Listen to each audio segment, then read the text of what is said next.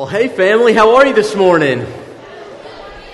I'm doing well. Thank you very much. It's good to see you all. If you're a guest, my name is Josh. I'm one of the ministers here at Clear Creek. And again, if this is your first Sunday, welcome to the family. If this is your, you know, you're just sort of kicking the tires of faith or of church, we are so glad that you're here. Love to get to know you better after this service. If you go out to the lobby, there's a connect table, and we will do our best to answer questions, connect with you, and help you find your next step. And again, as we've already said, good morning to everyone joining us at home or online. We love you. We know for a variety of reasons you're not able to be with us, but we want you to know how much we love you.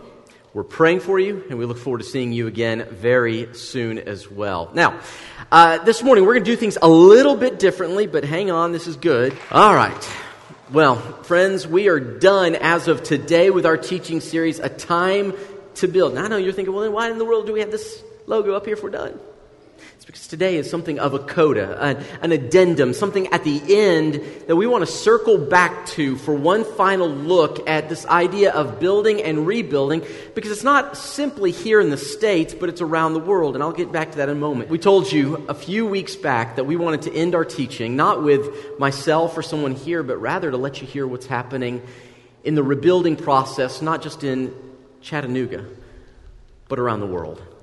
And so a few weeks ago, we had our missionaries here, and we pre recorded a couple videos. And this morning, I want you to hear from our missionaries and how God is working them. And here's what you're going to hear you're going to hear some stories about what God is doing.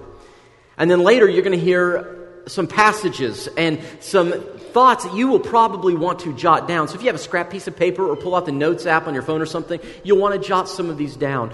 But we want to hear what God is doing in them and through them because they are not simply an extension or some sort of appendage. They are a part of this body, even if they don't come here every Sunday. Amen? Amen? So we want to celebrate that as well. So, with that said, if you will, turn your attention to the screen as we listen and hear from the Hartman family now, and then in a few minutes, we'll hear from the Faulkners. Hey, Clear Creek, we're the Hartmans, and we're going to introduce ourselves. Hello, my name is Caleb, and I'm five. My name is Nathan, and I am seven years old. My name is Samuel, and I'm nine years old. And I'm Lindsay. And I'm Randy. We live in the Middle East. I'd like to share with you guys a story from the past year and a half. And um, just like you guys, coronavirus really um, took a toll on our country and just the people. And a lot of bad came from that. But this story just kind of shows one of the ways that God was working and was clearly my highlight from um, this last term that we've been overseas. Usually, patients stay at the tuberculosis hospital for a long time, and um, because of the pandemic, they stayed even longer. Instead of it being Arab patients speaking Arabic, it was patients from all over. Um, it was foreign workers who usually get sent back to their home country by by the government, and instead they were sent to our hospital. There were two Filipino women, two Nepali women, and two Ugandan women. And they all spoke some level of English. And they were all open to doing a Discovery Bible study. And it was incredible. I watched these two Filipino women who both claimed to know a little bit about Christianity really grow and mature in their faith the Ugandan women both had been around some Christians, but um, were both Muslim and, and really saw more deeply what it means to love Jesus. And then the two Nepali women who came from a Hindu background, both of them came to faith full heartedly, accepted Jesus, um, and I still have a relationship with them those women are now back into their um, original settings. And so, Go and Make Disciples of All Nations really kind of took, took a new meaning in that mm. time for us. Similarly, um, Well, we asked you to pray about me being able to do outreaches again. When we were locked down, I, I couldn't go out into the community. Um, I couldn't do the mobile dental outreach. That opened back up, and um, before we came back, I was able to go on two outreaches um, into communities uh, where we could reconnect with some people we hadn't seen in a long time and also uh, meet the needs of people we had never seen before. One of the most exciting things for me in this past uh, year is um, one of the uh, young men that I discipled when I was in the capital. Um, I asked him to work with me on some uh, Bible lessons, uh, some Bible curriculum in the local dialect. And uh, he agreed to do so, and we met together uh, several times and we started putting together these lessons. And he would give feedback because he is uh, from the local faith but has come to put, give his life to Christ. And uh, so he would give a lot of feedback on, on how we should approach things. Somewhere in the middle of it all, he uh, left me a message one day and he said, um, When I originally agreed to do these uh, lessons, I just felt like it. Yeah, I'm going to do this because it's good work and I need to do it. And and he really felt like he was doing me and even God a favor by doing it.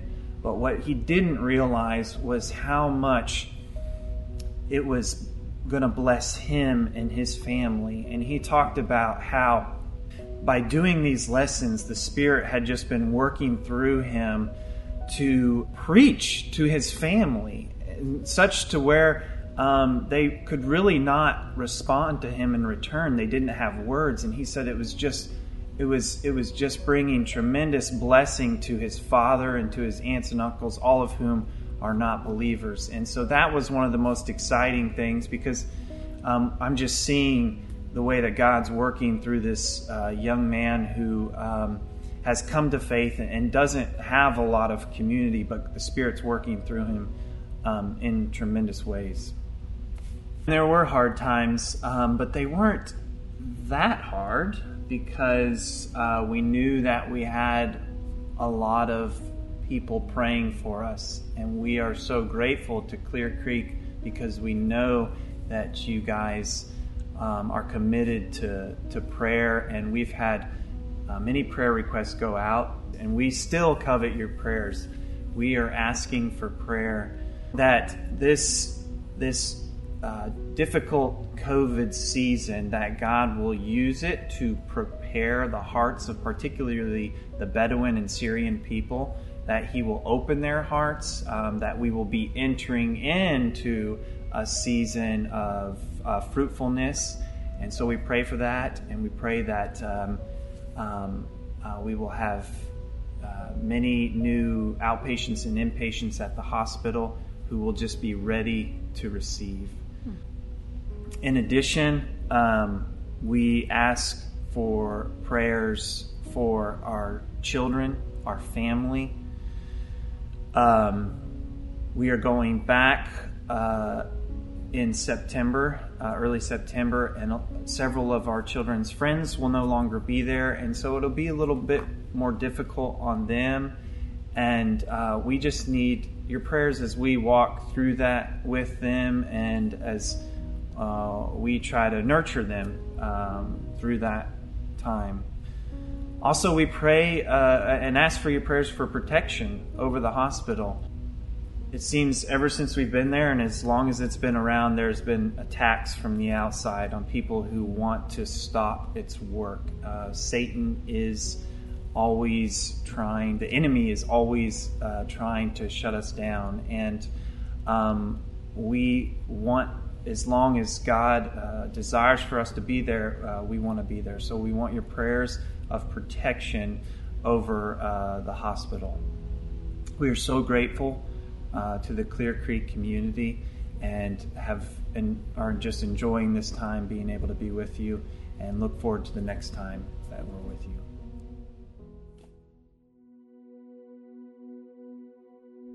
Hi, we're the Faulkner family. We're serving in East Asia. Good morning, Clear Creek family. Thank you so much for being a part of our ministry and letting us be a part of what's happening here at Clear Creek. Two years ago, we asked you to pray for people of peace among the people group we were going to serve in East Asia. God answered that prayer and, and uh, brought into our lives two young people who were excited about Jesus and wanted to know more. Unfortunately, we weren't able to be with them very long because the pandemic hit, and after being in East Asia for six months, we had to move uh, out of the country. And we've been serving this people group uh, in, in DC and, and other places around the world since then. Since I've been here at, uh, at Clear Creek and visiting your small groups, one verse has come into my mind a lot, uh, and that is Acts 1 8 and I see how uh, what we do and, and, what's happening here is all all together. Jesus sent out uh, the disciples and said, You will receive power when the Holy Spirit comes on you, and you will be my witnesses in Jerusalem, all Judea, Samaria, and to the ends of the earth. And so Jerusalem is those people who look like us and are close to us. And I see so many examples in these small groups of people serving each other and, and sharing the gospel with their neighbors and the people who are close to them and have the same language and culture and I see uh, a Judea ministry, and that is people who are going out of their way to visit people far away who couldn't get to Clear Creek on Sunday, uh, but are ministering to people who are like them but far away. That is all Judea. And then Samaria, uh, Jesus sent us out to people who uh, don't necessarily look like us and don't necessarily have our same culture or, or language. And I'm seeing that in so many exciting ways. People working with refugees who are part of this church people who are who are working with international students, uh, people who are having uh, international people into their home, uh, people who are moving to the inner city to be close to, to people who don't look like them or don't have the same culture as them. And then the last one is to the ends of the earth, is where you guys have sent us out to the ends of the earth uh, to spread the gospel where it already hasn't been preached already. So, uh, as I'm saying all these ministries that I'm seeing you doing, maybe some of you are wondering how how do the our missionaries go? Are, how are our missionaries sent out to the end of the ends of the earth, and how are we uh, empowered to do this work here at home? If you're not doing this already, I encourage you to to look at Matthew five and in Matthew 5, Jesus lays out what was called the Beatitudes. And it's really a wonderful uh, vision of what it's like to be within the kingdom of God. And, and the, the attitudes and the love and the, the connection that we have within this kingdom. And at the end of this, he says, You are the salt of the earth. Uh, but if the salt loses its saltiness, how can it be made salty again? So, salt doesn't try to be salty, it just is salty and we are transformed by Jesus. And, and so as we go out, we're not trying to do something, but we're simply, as transformed people, doing the thing that comes natural as transformed people. So salt is that internal change that we have as we go out, but light is the external uh, uh, evidence of, of what we're doing and the effect on the people around us. And so Jesus said, You are the light of the world. So, for some of you, you're totally transformed by Jesus and you're excited about what Jesus is doing in your life, uh, but you don't have any opportunities to share that with other people. So, I encourage you as a light to go out and find some dark places so that you can, you can shine that light and glorify our Father in heaven. I want to end with, with one story. Uh, we were very bummed. We were very disappointed when we had to leave East Asia. And we, we moved to the DC area to serve the people that we love there, the people that you sent us to serve in East Asia. The first Sunday, we, we went to a church where we knew there were some of the people that we loved met. And there was a young man there, and uh, he went up to try to take communion. And the pastor was trying to stop him from taking communion uh, because he, he thought that this young man was Muslim. This young man didn't speak English, and the pastor didn't speak a language that he understood. And so I was able to help translate my first week at this at this church. And uh, I asked the young man, uh, "Are you a, a Christian?" And he said, "Yes." And I said, "Do you believe in Jesus?" He said, "Yes." And I told the pastor that. And the pastor said, No, he's not a Christian. I know he's a Muslim. So I asked him again. I said, When did you become a Christian? And the young man said, Today I started to believe in Jesus. And so I told that to the pastor, and the pastor said, Oh, that's wonderful. Now we need to do a process of discipling and, and bring him to a, a point of baptism. uh, which happened a, a few weeks after that. What was exciting was talking to this young man about his journey. And as he had had to flee his home country, he landed in DC and he started to attend a mosque.